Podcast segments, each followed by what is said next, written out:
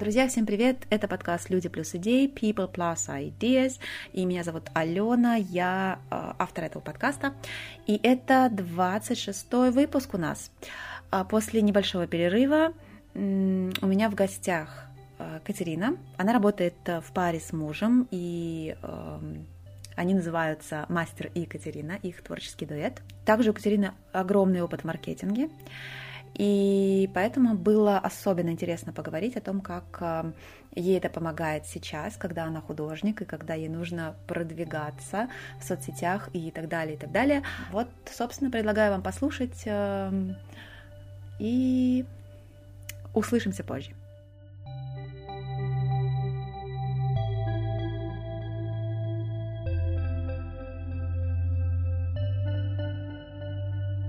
Что тебе в нем нравится больше всего? Конечный результат. Ты я вижу, я вижу все время конечный результат. Да? Если я не вижу конечного результата, я не смогу заставить себя делать. Mm-hmm. Вот в этом отношении мы с мастером друг от друга отличаемся. Ага. Если мастер получает удовольствие от, от процесса, от самого большое удовольствие, то я, не видя конечного результата, к процессу охладею. Просто вот это слово совсем. Мне не будет интересно, просто поэтому в основном эксперименты делает с, новыми материалами, делает мастер. Я тоже делаю, я что-то придумываю, но чаще всего бывает так. Я что-то придумала, угу. нашла какой-то новый материал, рассказала об этом мастеру, дальше он его делает, а я побежала искать что-то смотреть. Если я очень четко вижу конечный результат, то мы работаем вдвоем. То есть в основном я пишу холсты, и делаю, и вдвоем мы делаем эскизы. А вот уже непосредственно самую масочную, вот эту скульптурную композицию делает сам мастер. Но понятное дело, что я принимаю участие в плане того, хорошо это нехорошо, а что там добавить, а куда mm-hmm. что приклеить, надо это сделать или нет. То есть концептуально мы обсуждаем. Руками работает э, в основном он. Если холсты, да, он причем он знает, что у меня холсты получаются лучше, у меня такая какая-то вот энергетическая волна идет приятная, но очень экзостень прямо она. Я после того, как пишу холст, э, да. я очень чувствую себя опустошенной. Я как потом даешь все... сплю долго, да. А. вот, и вот этот холст завершается вот эта скульптурно-масочная композиция, и потом самый, самый волнительный такой во всех отношениях момент, и радостный, и страшный в некотором степени, это когда Холст соединяется с масочно-скульптурной композицией. Конечно, мы прикладываем время от времени к холсту, как это будет и как это вообще ну, соответствует эскизу. Зачастую начальному эскизу, конечно, не соответствует. Mm-hmm. Что придумалось в начале, mm-hmm. в любом случае эскиз, он не трехмерный, а наша работа трехмерная. И это большая разница. Поэтому и на фотографиях они выглядят немножко не так, как в жизни. Mm-hmm. Они очень красивые на фотографиях, но в жизни они, конечно, интереснее, потому что есть работы, которые вообще очень меняются в зависимости от того, с какого ракурса их сфотографировать. Mm-hmm. И зачастую, чтобы вот представить в портфолио работы, нужно сделать несколько фотоснимков с разных работ, там справа, слева, сверху, снизу. А особенно Джокер этим обладает, он вообще меняет выражение лица в зависимости от того, с какого ракурса его снять.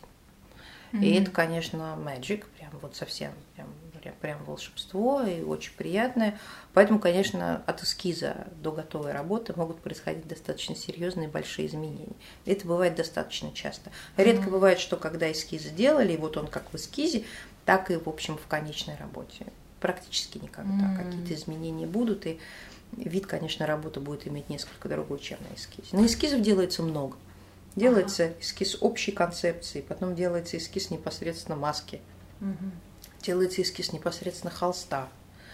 Это все потом, потом полуфабрикаты соединяются, смотрим, смотрится, как это будет выглядеть. Но снова разъединяются, и, собственно, над каждой частью мы работаем отдельно.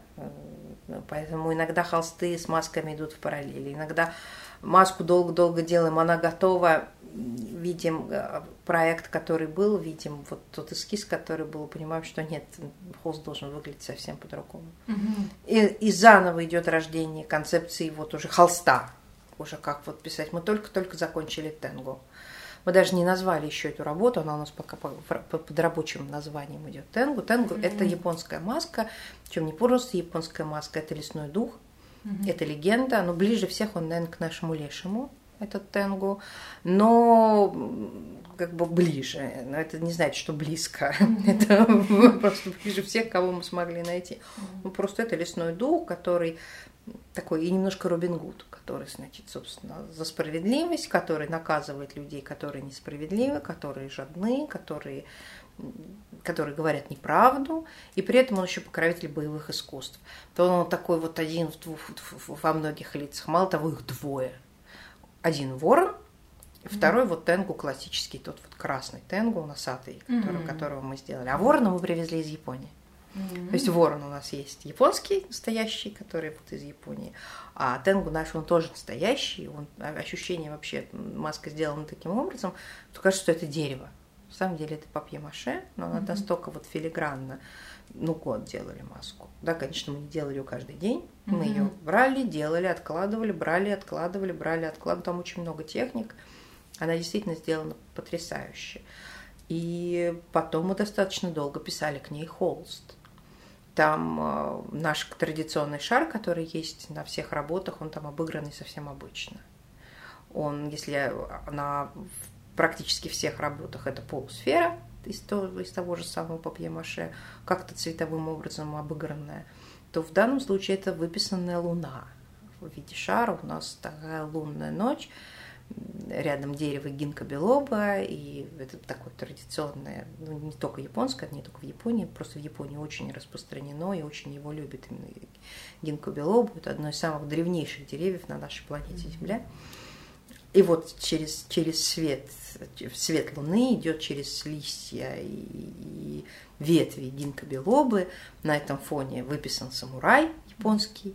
И вот рядом находится эта маска. То есть при этом холст мы еще очень интересно обработали так, под, под старинную бумагу. То есть она такая очень имеет такую mm-hmm. фактуру очень интересную, необычную. Это, конечно, надо видеть. Это очень яркая ярко-синяя работа с красной маской. Вот ага. в красных тонах выписана фигура самурая. Слушай, а что происходит, когда маска ложится на холст? Это вот что, что за момент такой, который вот именно вы с холстами это делаете? Не просто отдельная маска, а все-таки холст. Да, потому что без холста работы нет. То есть это просто маска. Это просто mm-hmm. маска, которая, в общем, встречается где? Да, она качественная, да, она художественная, но самого вот произведения именно то, что мы хотим сказать миру и о чем мы сказать миру, без холста мы этого сделать не можем. Угу. А, мне ближе всего сравнение дуэта рыжего и белого клоуна. Когда они выходят на сцену, ну, сейчас к клоунам вообще отношение плохое, что меня очень огорчает, я люблю клоунов. С детства любила, и Олег Попов это просто угу. вот моя любовь, потому что для меня клоун это что-то веселое, доброе, но так получилось, что клоун сейчас его образ испорчен, что очень зря, мне кажется, люди сделали вот таким образом. А белый и рыжий клоун, они работают в паре. Да, ведет рыжий, да, на рыжего все внимание, но без белого рыжего нет. То есть белый клоун, его поддержка, его опора, но и он тоже, в общем, дает такую, такую яркую ноту она, конечно, не такая, как нота рыжего клоуна, но без них нет оркестра, без них нету музыки, не, не получается. Поэтому вот здесь такое единение холста и скульптуры в виде маски, которая дает полную картину. Они друг без друга никак не могут. То есть это, это как расчленить человеческое тело. Ага, то есть можно сказать, что э, холст позволяет э, передать сообщение лучше, да, вашему миру? Или. Это просто без холста, без холста отдельно маска, вообще сообщений нет совсем. Вообще? Вообще. А-а-а. Без холст, без, без, у нас есть такая мысль сделать как-нибудь проект, который бы назывался Unmasked, и выставить холсты, а рядом положить маски. Угу. То есть я не знаю, когда-нибудь будет этот проект, Э, реализован или нет, но это тоже очень интересно, потому что мы часто делаем фотографии холстов перед тем, как э, на нем появится маска. Они бывают крайне интересными, даже без маски. Сами холсты mm. очень яркими. И вот недавно мы закончили работу, которая называется «Марсианские хроники». Это э, работа такая фантазийная. Мы верим в то, что на Марсе когда-то была жизнь и цивилизация, и произошла такая серьезная трагедия, и там жили люди, похожие на нас, mm-hmm. ну, существа, похожие на нас. И вот мы изобразили такую последнюю наше восприятие, такое фантастическое, последняя ночь на Марсе, марсианские хроники, когда мы видим правителя, мы видим шамана, который, в общем, у него вот эта фигура человека в таком плаще, темное небо, на нем, в общем, звезды, там где-то глубоко, глубоко, глубоко видна наша Земля, не могли они не сказать. Но, в общем, собственно, без маски этот холст выглядит очень ярко. И когда я его выложила в социальные сети, мне сказали, а может, не надо мам маску-то? Может, и так ничего. Там действительно разные, он написан маслом, там разные фактуры масляного нанесения сделано. Там уже была, правда, скульптурная композиция в виде шаров, потому что Фобос и Деймос мы там изобразили, э, землю изобразили. То есть это было очень красиво, это был такой contemporary art, арт-объект, такой совершенно вот по большому счету полноценный. Но когда мы добавили маску туда, именно вот того самого, во-первых, появилась сразу фигура человека. До этого это была гора, потом, как только мы наложили маску, гора сразу преобразилась в фигуру. Mm-hmm. И работа изменилась кардинально. Угу. То есть вот их то впечатление, то ощущение, которое просто нес холст отдельно, без маски, он, и это было хорошее ощущение, то есть такое, в общем, серьезного, законченного уже произведения. Угу. После нанесения на него маски, оно, впечатление о нем полностью изменилось, в общем, абсолютно у всех. Поэтому холсты имеют достаточно большую, большое значение, играют достаточно большую роль и иногда соперничают с маской. Мы не хотим, чтобы они соперничали, mm-hmm. мы хотим отдать первенство изначально маске, но холст иногда говорит свое. Так иногда диктует свои правила тоже. Хотя... А ты же холсты в основном да, делаешь, да? Я делаю. Как холсты. ты на это подсела? Я на это подсела с детства. Я хотела всегда быть художником, я, правда, больше хотела да. быть всегда скульптором. Да, и не было момента, чтобы я не рисовала. Я рисовала на всех уроках. Я плохо училась в школе. А, мне было интереснее рисовать. Я рисовала на всех совещаниях, которые были, когда я занималась. Прекрасно. Да, в других компаниях, я помню, было совещание достаточно длительное, и мне хотелось рисовать насекомых. В результате моя коллега смотрит, говорит, это участники совещания, так понимаешь, здесь изображены. Именно так, именно так. Ну, вообще-то нет, но, но мне, мне всегда нравилось это делать, и всегда замечали эту особенность. Мои родители это никогда не развивали. Я постоянно брала уроки сама рисования у наших преподавателей в школе, как могла. Находила кого-то другого, да, чтобы меня научили рисовать, и мне никто не отказывал. Что интересно, со мной всегда занимались. У меня был какой-то невероятный талант в черчении. Я помню, был урок черчения, надо было нарисовать, ну, графически mm-hmm. изобразить в трехмерном, трехмерные модели. Ну, в классе успели 2-3. Я сделала 7 вот за, за урок. Мне было эти скетчи рисовать, этих моделей очень быстро, и я всегда схватывала вот этот вот момент. Видимо, ну, видимо, я такая родилась, что я чувствую краски, я чувствую цвета, я чувствую фактуры, я чувствую объемы. Именно мне, мне интересно показать именно фактурность именно объемные, вот объемные вещи такие, вот они мне, меня, меня всегда привлекали.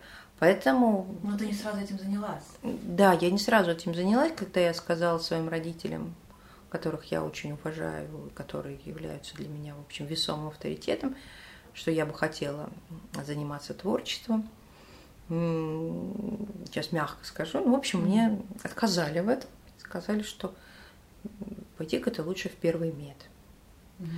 Я послушалась. Да, я пошла в первый мед, ничуть не жалею об этом, потому что я 20 лет занималась маркетингом, и по большому счету сейчас в нашей паре я выполняю роль арт-менеджера.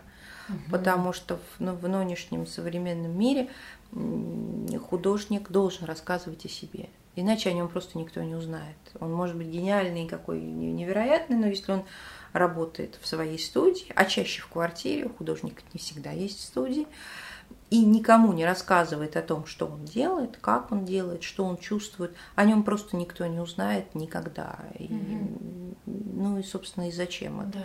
А коммуницировать, общаться, это работа достаточно большая, которая требует определенных навыков, ну, как любая работа. И слава богу, поскольку я маркетолог профессиональный, закончив первый мед, я потом закончила открытый английский университет, взяла курсы по менеджменту, и много лет работала в фармацевтических компаниях именно маркетологом. Поэтому все, чем я занимаюсь сейчас, то есть я занимаюсь тем, чем я занималась всегда, это вот так, художественная деятельность, только сейчас я, в общем, вышла из сумрака. Плюс это вот маркетинг и менеджмент, в хорошем смысле слова, к сожалению, в, в нашем обществе э, слово маркетинг э, осквернено, к сожалению. Слово коуч осквернено хуже, конечно, mm-hmm. чем маркетинг, но маркетинг это наука будущего. Это наука о людях и про людей в первую очередь, а не о впаривании чего-то кому-то. Впаривание чего-то кому-то к маркетингу отношения не имеет никакого. А к чему это имеет отношение? А это не имеет отношения к впариванию. Так это и называется. Я всегда а за то. Где за то, что... маркетинг? А маркетинг это, это так понять, что хотят люди, что им нравится, а. чтобы предложить им именно то, что они хотят. Это может быть вещь, это может быть услуга, это может быть все что угодно. Но ты не навязываешь человеку, а ты делаешь то, что ему хочется и ему нравится. Иногда ты помогаешь ему сформировать то, что ему хочется, и то, да. что ему нравится, потому что не каждый знает, что он хочет. Угу. Зачастую не знает, что он хочет. Маркетинг с помощью, почему в основе маркетинга лежит исследование людей. Это наука про людей, которые исследуют людей в первую очередь. И в, в зависимости от того, в общем, насколько с интересом и правильно этих людей, ну, их, потреб, их желание, потребность, я не очень люблю слово, оно более животное такое, их желания, их смыслы, в общем, правильно были проанализированы, и в результате им дали, люди от этого становятся mm-hmm. счастливыми. Хочется спать на удобной кровати. А для того, чтобы сделать ее удобной, ну, там, человечество потрудилось уже, провело это исследование, уже кровати сейчас удобны. Угу. Но в любом случае существует куча других вещей, которые человеку нужны, Почему бы не сделать? Человек с удовольствием обменяет свои деньги на то, что ему нужно. Да, ну слушай, ну как это предлагает? Сейчас до сих пор вот эти звонки происходят. Сколько а, можно уже? Это не маркетинг к маркетингу, не имеет отношения, я еще раз говорю. Это про другое совсем. Это про, ну, много это, убийства существует на свете. Продажи – это побочный эффект маркетинга. Угу правильный, нормальный. Ну, конечно, можно навязать. Можно представить пистолет к колбу человека и вынуть у него все деньги. Ну, можно mm. это считать маркетинг. Ну, не знаю. Ну, вот так же, когда идут навязчивые эти вот интрусив and annoying всякие mm-hmm. звонки и все остальное, yeah, это не про маркетинг вообще ни разу. Маркетолог никогда этим заниматься не должен. Если он занимается, значит, он, он просто не маркетолог вообще. То есть человек должен сам выйти как бы на то, что ему нужно. Совершенно верно. Хороший маркетинг – это когда за продуктом, за товаром и за услугой стоит очередь из людей, которые хотят mm. его купить. А ни в коем случае никто не звонит, и никто не предлагает это все 30-50 раз. Я хочу так, чтобы очередь была. Это моя работа, да, собственно. Но для того, чтобы это сделать, а, нужно людей изучить, Ага. И Б, нужно им рассказать, что именно это у тебя есть. Mm. Это, собственно, поэтому, поэтому всегда говорят маркетинг и коммуникация. Потому что одно дело изучить, потому что маркетинг это все-таки про изучение того, что человек mm. хочет. А дальше составляется коммуникация. Как сказать ему, что у меня есть то, что ты хочешь. Mm-hmm. Он же может не знать, тем более он напуган уже всякими и раздражен всякими этими звонками. Вот он именно. испуган, он не mm-hmm. хочет, чтобы ему впаривали он обманут, зачастую обман, как у нас говорили, там, не обманешь, не продашь. Это не про маркетинг тоже. Маркетинг не про обман. Маркетинг про то, чтобы рассказать человеку на самом деле, как оно, собственно говоря, как оно есть, и что он получит за свои деньги. Ведь э, никто не покупает товар для товара. Mm Покупают что-то, для чего-то тебе это нужно. Для удовольствия, для пользы, там, прокладки женские взять, например, там, они же не покупаются просто ради того, чтобы они лежали в тумбочке. mm Они покупаются для того, чтобы сделать человеческую жизнь приятной, комфортной, удобной, радостной и все остальное. Смотри, получается тогда, что э, у меня есть какой-то продукт, да, и вместо того, чтобы его впаривать, я должна просто быть на виду постоянно, у, у тех, ну, допустим, те клиенты, которым это нужно, чтобы они просто взяли и вот так вот легко выходили на меня, могли легко меня найти, правильно? Правильно, но это коммуникация. Вопрос в том, ты точно узнаешь, не, не ты вообще, да, человек да. точно знает, что его продукт нужен? Mm, то есть Потом... нужно найти именно тех, которым они реально. Да, то, то есть нужен. есть продукты, которые, ну, мне сейчас сложно привести пример. Mm. В принципе, любой продукт кому-то нужен, и можно как-то ну, найти какие-то точки соприкосновения. Вопрос, насколько он ему нужен? Ну вот, например, если говорить о нас, о наших произведениях искусства. Угу. Не товар первой необходимости. Можно жить. Это не еда, да. это не отопление дома у нас зима, извините, и это не, не, там, не, не медицина, потому что все, все болеют, и всем, в общем, нужны лекарства. Вот эти вещи, которые, ну, в общем, азы маст, и без них человеку существовать плохо. Есть та самая пирамида Маслоу, угу, всем угу. известная ну, понятное дело, что искусство, а мы относимся к искусству, оно где-то наверху. И, конечно, до верха, ну, не каждый человек доходит. И, mm А вот те потребности, которые самые вот эти безопасность, наесться, любовь, оно, в общем, любовь в физиологическом понимании mm этого слова, оно, конечно, находится внизу. И понятное дело, что те люди, которым хочется именно обладать нашими э, предметами, их немного но очень много людей, которым хочется посмотреть. Угу. Просто. Для этого существуют выставки и музеи. Не обязательно вещь приобретать. На нее можно иногда посмотреть. Что и уже потом, что тоже важно. Да, и уже потом что-то получить вдохновение, удовольствие, это куча всего другого.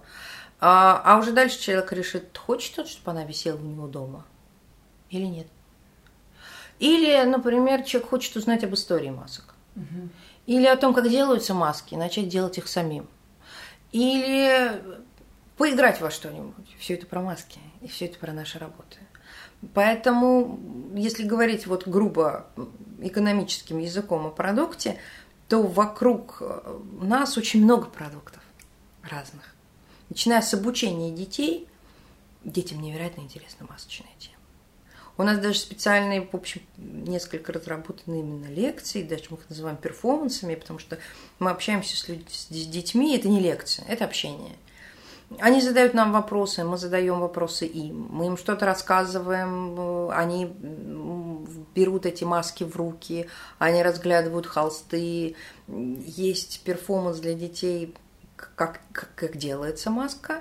Есть перформанс для детей, что делали в масках и зачем это все происходит. Mm-hmm. Они могут потрогать ее, они могут ее на себя примерить. Понятное дело, что после каждого перформанса маски чистятся.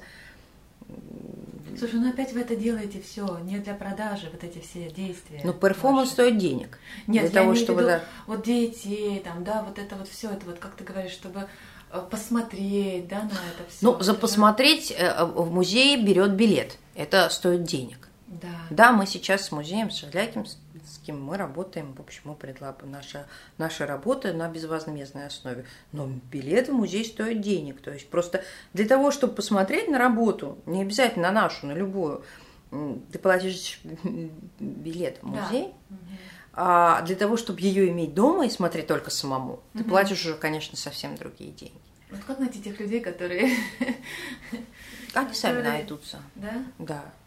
Они совершенно сами найдутся. И, опять же, никто никому не навязывает. И это серьезное произведение искусства, то, что делаем мы. Их у нас не так много. И делаются они крайне долго. Одна работа делается, ну вот я говорила про тенгу, год мы делали. Дело, что очень много Жизнь год мы делали. Ну, ну вот музыку мы делали полтора месяца. Но это тоже долго. Скетч рисуется обыкновенный, который вот в интернете продается. Вот, пожалуйста, открыл Инстаграм, там, не знаю, все что угодно. Mm-hmm. И, ради бога, купи себе, у тебя тоже будет of art дома висеть. Но это не ну, про это... нас. Нет, почему? Это очень классно, это всем нравится, и, и пусть это будет, искусство должно быть доступным. Мы не очень доступны в плане, если иметь piece of art дома, ну, просто, просто потому, что мы столько учились это делать, мы столько собирали информацию до этого. Это как, я вспоминаю сразу историю с Пикассо, который в ресторане, владелец ресторана, женщина, по-моему, это была, попросила нарисовать его на салфетке скетч. Угу. Когда он закончил этот скетч, ну сколько он рисовал, минуту, угу. она хотела забрать эту салфетку, Пикассо сказал, салфетка стоит 10 тысяч к чего-то там, ну, чего-то большого. Mm. Когда она удивленно сказала, вы же потратили минуту на mm-hmm. то, чтобы это нарисовать, он сказал, да, я потратил минуту и 20 лет, чтобы вы меня узнали, чтобы я умел рисовать эти скетчи, чтобы вы захотели иметь этот рисунок. Это все edit value, это все ценность. И как бы я не знаю, чем кончилась история, купила она эту салфетку или не купила, но это действительно так, потому что художник это не просто человек, который умеет рисовать. Не просто. Это человек, который обладает еще кучей всяких если он не умеет рисовать, он уже не художник, это понятно. Это возвращаясь к той же самой, вот, это низ пирамиды. Mm-hmm. Нельзя быть художником и совсем не уметь рисовать. Это неправильно, yeah. я считаю. Э, то есть это азамаст. Но просто умение рисовать без какого-то бэкграунда. Почему считается Сейчас, правда, меняются эти стереотипы сильно, очень и очень быстро. Но еще совсем недавно э, как бы считалось, что художник может быть вот художником только после 40 лет. Неважно, чем он занимался до этого. Было у него образование, есть очень много художников, которые умеют рисовать и не имеют образования, они самоучки. Mm-hmm. Ну, даже научиться рисовать можно у частных преподавателей. И вообще, чтобы уметь рисовать, надо просто каждый день рисовать. Да, да. И, в общем, на, на этом все. И стараться, копировать что-то, что-то mm-hmm. делать. Это основное. Можно кучу всяких учебных заведений пройти, но если ты сам лично, вот руками это не делаешь каждый mm-hmm. день, именно каждый день. Ну, как бы ты не художник, так, так получается. Это, это телесные вещи, это так же, как актерское мастерство. Надо постоянно тренировать мимику, надо постоянно тренировать риторику, надо постоянно это делать. Это, конечно, про тело определенные, про определенные телесные навыки. Но кроме этого должен быть еще созревший такой эмоциональный бэкграунд. У человека только пять органов чувств. Мы же ничего не видим, мы же как слепые коты. Сколько радиоволн вокруг нас э, происходит, mm. двигается, сколько других излучений, которых мы понятия не имеем. И вот эта энергетика, которая... А человек очень энергетическое существо, которую он собирает в течение жизни вокруг своего творчества, она, конечно, передается работам. И человек из-под... Я, я так считаю, а, а, это ну, недоказуемо. Опыт, да? опыт. Это как опыт, опыт эмоционально-энергетический mm-hmm. такой, mm-hmm. когда вот в этом во всем, я опять же приведу в пример нас. Вот мое увлечение искусством маски началось, когда мне было пять лет. Потом мы познакомились с мастером. Он купил свою маску с рук у дядьки у метро. Чуть-чуть э, позже, но тоже в, в юности. Мы познакомились, выяснилось, уже в первый вечер выяснилось, что маски это нам очень близко, это нас объединяет, это интересно. Все, мы начали работать вместе. Мы уже вместе живем больше 15 лет. До этого мы ездили, собирали, думали, смотрели. Конечно, наш мозг не решето. И наша энергетическая оболочка тоже не, не решето. Из нее ничего не уходит. Оно все там остается в разных папках. И, конечно, теперь вот набрав эту критическую массу, мы уже можем отдавать ее этим маскам, этим холстам, но это годы. Это годы жизни, и не просто годы, проведенные там на дискотеках или в офисе. Это годы именно вот концентрации мыслей, сбора информации, переваривания именно на эту тему. От чего и почему. Я диссертацию сейчас пишу на эту тему. Вот в РГСО. Поэтому то есть это, это, это очень глубоко. И это если брать пример нас. Кучу, кучу других художников, в общем, работают так же. Это уже даже уже сродни философским каким-то моментом, таким вот, а что, что человек чувствует, что он видит, что он понимает, что мы хотели ему сказать вот этим всем. Мы вот хотели сказать, вот мы 20 лет думали, что мы хотим сказать. Ну, я говорю 20, в принципе, это побольше, так чуть-чуть. Молодец, да. Вообще. Поэтому, конечно, чтобы обладать работой нашей, ну, это не дешево, да. Потому что mm я объяснила, почему. mm Это не может стоить никак дешево, и это понятно совершенно. Мы долго делаются, долго к этому шли. Сама концепция каждая и до сих пор прорабатывается невероятно эмоционально, долго. тоже, то есть это творческий поиск очень серьезный. Ругаемся там и миримся, и любим друг друга рядом с этим работами. Ничего только там не происходит. Это целая жизнь. Да, это... да, это целая жизнь. Но не каждому надо ее иметь дома, не каждый может себе позволить. Это нормально. Есть музеи, пожалуйста. Мы стараемся постоянно выставляться. А если не выставляемся, можно приехать к нам в музей, это не так далеко от Москвы, посмотреть, как мы работаем, посмотреть наши работы. Это доступно mm-hmm. практически всем. Можно, можно договориться с нами, мы приедем, проведем перформанс, не знаю, где угодно. Ну, в основном, конечно, детям это интересно. Мы приезжаем к детям в школу. Mm-hmm. Тоже мы, в общем, да, это тоже не бесплатно. Хотя мы иногда мы делаем и бесплатно. Но это очень доступные деньги. Но при этом ты прикасаешься к этому искусству, ты прикасаешься к нам, мы делимся с тобой своей энергетикой, мы делимся с тобой своими знаниями, а таких больше нет, они уникальны за такое количество времени. И нет э, учреждения, которое тупо учит делать маски, я уже не говорю про, mm-hmm. про всю другую философскую, историческую основу. Мы обладаем, и мы считаем, что мы еще в самом начале пути. И мы считаем, что перед нами огромный океан, просто шаг в парсеке сделан и дальше, дальше будет больше, дальше будет интереснее. По-моему, Сократ говорил, чем больше я знаю, тем больше я не знаю. Угу. И такую сферу рисовали всегда и смотрели соприкосновение с другим миром. Вот у нас это ощущение такое же, но мы уже можем очень многое рассказать. Поскольку мы делаем это с огромной любовью, это интересно. Да. Вот это ощущается. Вот сколько продуктов, да. как уже сейчас я уже включила маркетолога. Слушай, ну я уже описала. Вы не стремитесь как будто бы продавать совсем. То есть вы вот эта вот вся деятельность, да, она больше такая образовательная, она на радость людям. Ну как бы все про это больше. Да, но это и есть все про это. Но мне кажется. А за... что продавать сейчас? Вот все, например, э, художник сделал какую-то работу, первый сразу кому продать, куда продать? Вот, вот. Да ради бога, ну, я, я не знаю, как откомментировать это. Mm. Но каждый живет по, ну, по, да. по собственному. Ну, наверное, его, наверное, можно сравнить. Но это, наверное, не скромно так говорить, не скромно сравнивать таких художников с ремесленниками. Mm. Но для меня это ближе уже к ремеслу. Вот мы сегодня с тобой угощались круассанами. Человек испек, ему надо было их продать. Мы получили с тобой огромное да, удовольствие, да, по, по, по да. лакомясь этими свежими, вкусными, классными круассанами. Ну, произведение искусства, не произведение искусства, ну, съесть нельзя, конечно. Но можно порадоваться, да. можно повесить у себя дома его какое-то время, там устроить какую-то вечеринку рядом с ним, ну, просто полюбоваться. Я не вижу в этом ничего плохого. Единственное, что у нас, да, у нас другой путь. Мы очень любим свои работы, у нас их не так много. И если оно не продастся сегодня, то мы будем возможность иметь выставить его, показать его как можно большему количеству людей.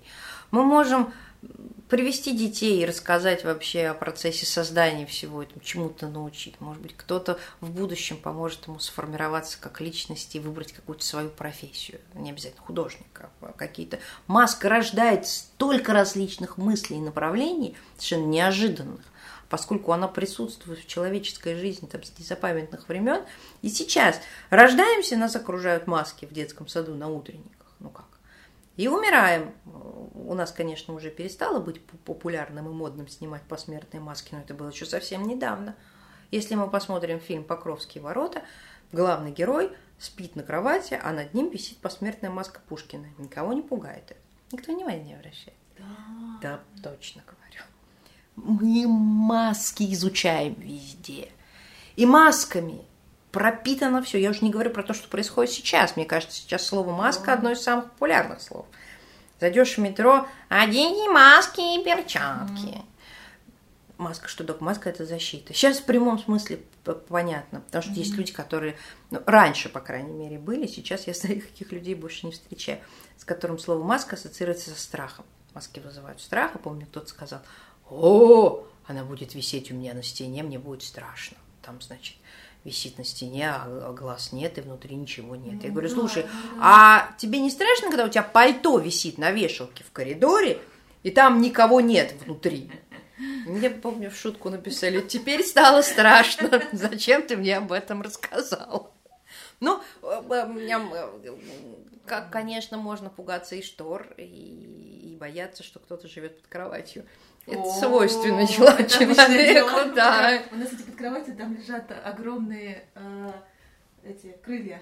О, черные крылья. О, черные крылья под кроватью. Если захочешь что-то напугаться, то ты, если есть такое, в общем, желание, ты или придумаешь. ты склонен к этому, да, Да. то можно придумать. Для меня маска, изображение маски, а уж тем более наши работы, кроме приятных эстетических и, и даже каких-то вот защитных вещей, они не вызывают. Ну, разные люди реагируют по-разному. И нравится всем невозможно. Как сказать, не золотой червонец, чтобы всем нравится. И это правильно. Пусть мы все будем разными, человек существо homo sapiens, человек разумный, и пусть есть разные люди. А наших работ точно на всех не хватит. Это я гарантирую. Мы всего за всю нашу вот с 2014 года сделали порядка 100 работ. Ну вот к стольнику приближаемся, не больше. И мы работаем все время. Мы все время в процессе чего-то, какого-то там изготовления. Нет такого вот за эти вот сколько, шесть лет, чтобы мы ничего не делали. Обязательно какая-то работа, и скорее это не одна, чаще это несколько работ идет в параллели, но обязательно мы что-то делаем. Мы работаем над каким-то проектом, над каким-то новым эскизом, над какой-то новой задумкой. Задумок гораздо больше, чем возможности их исполнять. Как интересно, Это что вы фонтанируем. вместе вдвоем это делаете. Да, это повезло. Это, Очень. ну, говорят, что многие говорят, что если и муж, и жена художники, ну, у них бывают свои взлеты, падения, у них бывают там настроения, когда очень иногда трудно, как сказать, ну, когда одного там штормит, грубо говоря, да, там, ну вот у него не задалось что-то там, другого штормит по своему какому-то вопросу, то, ну, с другой стороны, художники понимают друг друга, они понимают, почему. И художники происходит. перестают, как и любые люди, понимать друг друга, если речь идет о, я уже, я уже такой с психологическо-маркетинговой точки зрения, если речь идет о двух разных карьерах. Мы с, с, с мастером являемся одним целым. Вот одним целым. Мне даже иногда обсуждать с ним не хочется чего-то лишний раз, ну, не связанное с работой, потому что ощущение все равно, что говорить собственной рукой. Вот, поэтому мы настолько единое целое в творчестве, что, ну, это, как говорю, поругаться собственной рукой возможно? Как так получилось? Просто вот сошлось? Да, повезло. Повезло, потому что мы работаем на одну карьеру, мы работаем на над один, ну, слово бренд в, на- в данном контексте может быть звучать грубовато, но мастер Екатерина, мы подписываем наши работы. Да. Мастер Екатерины – это один, но это одна сущность. Мгм. Два человека, которые воплощают одну сущность, одни работы, одни, да, они где-то, где-то больше работа моя технически исполнена, где-то больше работа его. Но нет такой работы, в которой там ни я, ни он никак не приложили э, ну, вот, свою, свою руку, там, не знаю, все что угодно, голову или какие-то вещи. Все идет, все идет в согласии. У нас общее дело. Конечно, у нас общее Да, дело. да, да. Да, все очень просто, много говорю. Он. Общее дело. Два слова можно было сказать, Нет, и я всем все понятно. про нас с Дэном, у нас тоже, э, я вот... И вы работаете подумаю, на а одну об этом- карьеру. а- а мне, да, Вот.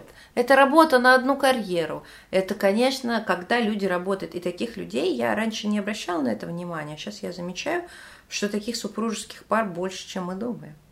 М. Очень много супружеских пар в разных совершенно областях работают на одну карьеру.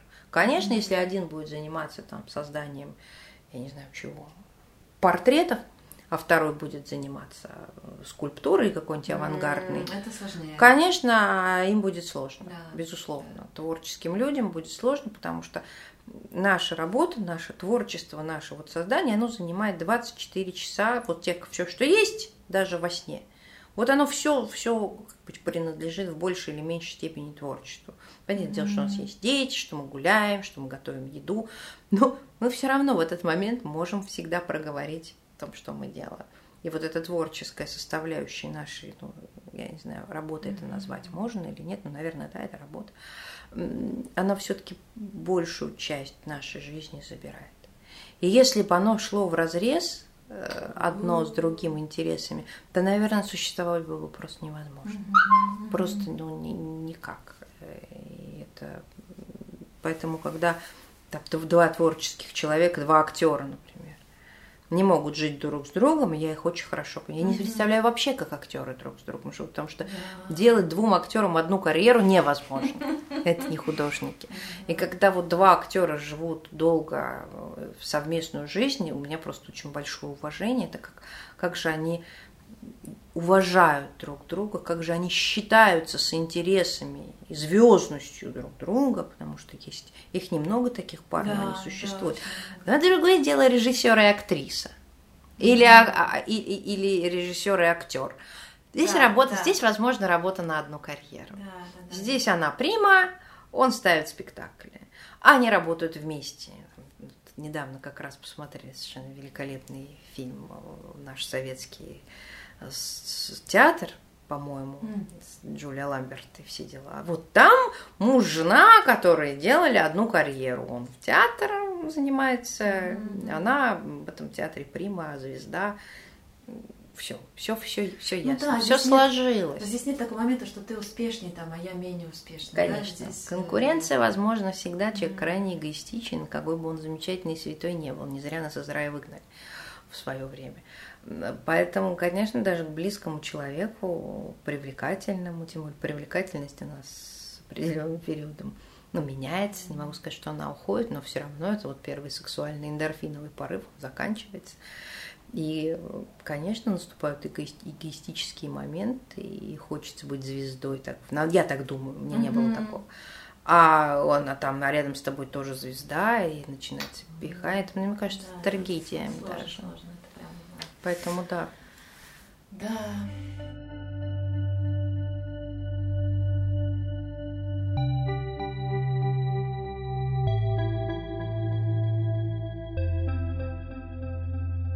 Сколько ты в день вообще занимаешься э, вот всеми соцсетями, там, всем промоушеном? От трех часов я занимаюсь соцсетями, меньше трех не занимаюсь никогда. А, ведь нужно подготовить пост, ведь нужно подготовить видео или фотографию. Но опять же, это маркетинг, чтобы людям было интересно, чтобы не вываливать на них какую-то ерунду, которая их раздражает в той же самой сети, чтобы видеть, видя, видя мои сообщения, у людей повышалось настроение, им было интересно, они узнали что-то новое. Просто им было приятно. Угу. Это требует времени определенно подготовиться, чтобы это было не одно и то же, чтобы это было не занудливо, чтобы это было динамично чтобы, чтобы людям хотелось. Соответственно, идет подготовка. Дальше идет непосредственно размещение. Э, я работаю в трех социальных сетях. Это Facebook, Instagram и ВКонтакте. Самая моя близкая мне социальная сеть – это Facebook. И вся активность происходит на моей страничке. Хотя я, конечно, все соцсети веду я, потому что если вы думаете, что вы общаетесь с мастером, вы общаетесь со мной. Так что мне, мне очень нравится, как а, девушки особенно любят начать писать ему. Да. Да, да. Не на нашу общую страничку, а именно ему. Но она, в общем, для этого и существует исключительно. Это тоже. Подожди, ты его страницу тоже ведешь? Конечно, я веду все страницы в соцсетях и его страницу тоже. Ну, mm-hmm. вот есть люди, которые хотят общаться. Нет, если какой-то там его друган по работе, по какой-нибудь mm-hmm. бывший или что-то напишет, и я не знаю, что ответить, я пойду возьму ответ у него. Но писать и первое увижу, это все я. Mm-hmm. Он не подходит к соцсетям от слова совсем. Вау. У него другие. Он, он счастливый человек в какой-то степени. Ну, да, наверное. Я не могу сказать, что я фанат социальных сетей, и что это моя жизнь. И это, скорее всего, как возможность рассказать о себе, возможность сделать людей, ну, не знаю, насколько у меня это выходит, но я стараюсь дать им что-то интересное. Я, бывает, очень сильно от этого устаю, но, тем не менее, у меня нет выходных, я mm-hmm. работаю каждый день вот в этом направлении mm-hmm. всегда. То есть я могу что-то не сделать, но что-то сказать людям о нашем творчестве, что-то интересное действительно. Ну, я так считаю, я смотрю, насколько это интересно. Я постоянно проверяю, насколько была интересна публикация или то или иное сообщение, насколько увидели, насколько как-то отреагировали. Зачастую в социальных сетях люди никак не реагируют. Они смотрят пост – Да. Им зачастую нравится, но они не ставят ни, ни, ни да, лайк, не поймешь, ни, ни комментарий, ничего.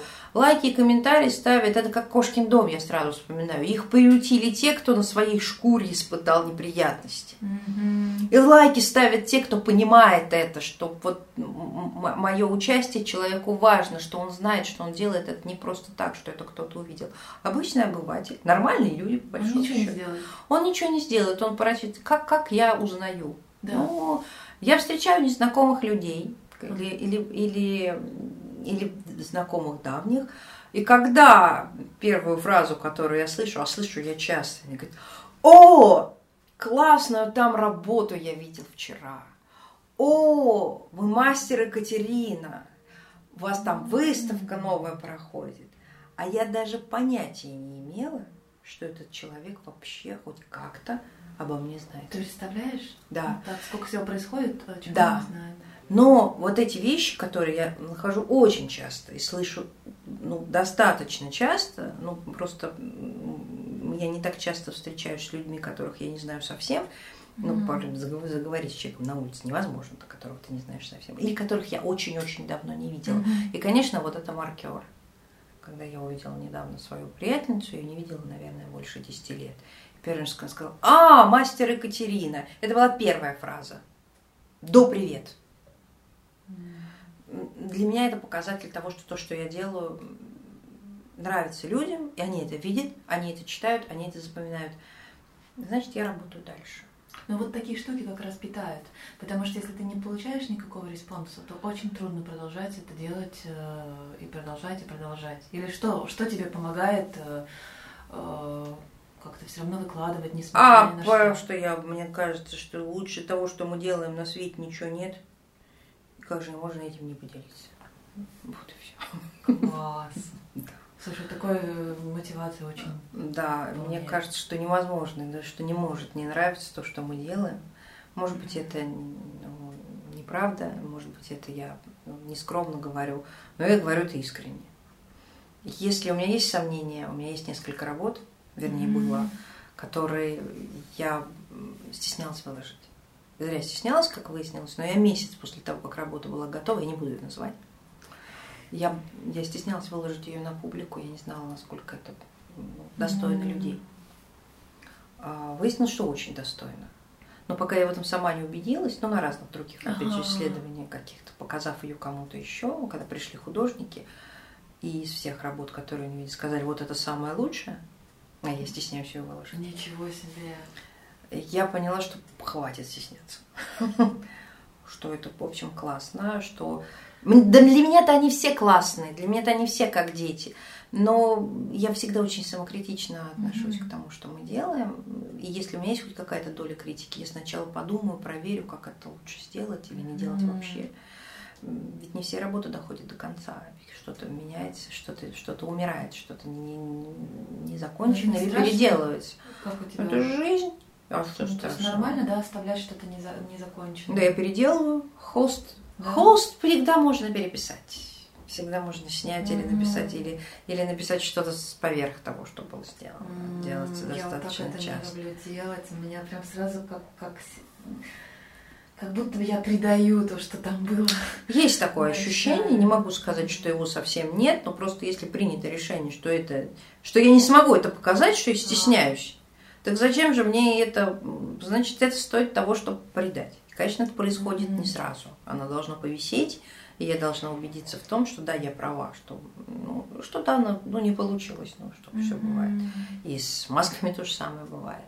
Иногда бывают работы переделаны из кого-то другого, и в жизни никто не подумает, что это было вот это. Все равно вот, вот работа рождается в момент соединения mm-hmm. мужчины и женщины, рождается человек. Соединение нашей работы рождается, когда холст, мальчик, маска, девочка, вот они соединяются, mm-hmm. вот все.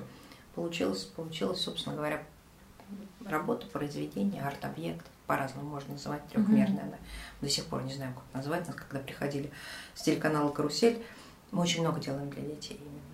А, снимать передачу о выставке, о нас, о работах. А, и меня репортер спросил, а как называется ваше направление искусства? Я говорю, я не знаю. Как оно называется. У меня даже была мысль кинуть клич на Facebook, сказать, друзья, родные, мне очень. Да, как бы можно было назвать это направление искусства, вот когда холст соединяется с скульптурно-масочными композициями. Такого направления нет. Не называется, вернее, но есть, мы в нем работаем. Но как оно называется, я не знаю. Пока никак. И очень непонятно всегда, в какую секцию относить нам всяких художественных объединений. То ли мы живопись, то ли мы скульптура, то ли мы прикладные дела, то ли еще что-то. Нет такого разделения, к которому мы относимся. Поэтому в, в творческом союзе художников мы идем под живопись. Да. Да. Мы в секции, в секции живописи находимся. А, ну, потому что скульптура, она все-таки должна да. быть совсем объемная, да, да, да, да. а здесь только угу. все-таки маска, это половинка. Угу. Костюм мы можем еще относиться к костюму. Ведь маска Точно. это то, что можно на себя надеть. Да. И в чем можно ходить. И в чем можно играть на сцене. То есть ну, это настолько многогранная действительно вещь, но пока названия нет. Ну нет. Когда-нибудь будет, может быть, а может и нет. Я не стремлюсь сильно ну, по поводу названия. С названием проще, потому что сразу ассоциация в голове у людей. Представляться проще. Кто-то объясняет, чем ты тут занимаешься долго упорно. Ну, а, быстро пришло вот это название? Какое? Ну, мастер Екатерина. Мастер Екатерина название пришло не быстро. А, изначально мы придумали название Эскамаскера а, притяжение маски. Mm. Это такое, такая, это, ну, ну, в общем, ни на каком языке это дано для нас значит. Эска – это притяжение, маска – это маска. В общем, два слова. Эскада тоже от слова притяжение. Mm-hmm. А маскера – это маска по-итальянски. А, но оно не пошло. Мы почувствовали, что это совсем не про нас, и не для нас, и не о нас – и в, какой-то, в каком-то разговоре с каким-то искусствоведом у меня вырвалось, а, ну, мастер сейчас сделает что-то. А, и я ассоциировала мастер, Катерина достаточно быстро. И у меня всплыло, как будто мне подсказал кто-то, что первые буквы имен образуют слово маска. Mm-hmm. Mm-hmm. И, и я тоже выдала это искусствоведу прям вот на этой же встрече. И она говорит, сейчас здорово. И вот так мы стали называться мастер Екатерина. И мне кажется, что это очень, в общем, точку попадения по всем. Мы, конечно, иногда говорим и чувствуем себя булгаковскими, но в первую очередь мы масочные. И все-таки маска мастер mm-hmm. Екатерина, чем мастер и Маргарита. Да. Я не могу об этом не сказать, потому что набираю мастер Екатерина в интернете. И Половина фотографий будет мастер и Маргариты со всех, со всех видов, поэтому, конечно, можно что-то где-то перепутать. Мы, понятное дело, что-то, может быть, мистическое-булгаковское там в нас есть, но больше все-таки масочное. масочное. Мы про маски, да. Про маски, про искусство маски, про масочный язык, как им говорить, как, как делать. Мы влюблены, мы в процессе мы влюблены в маски.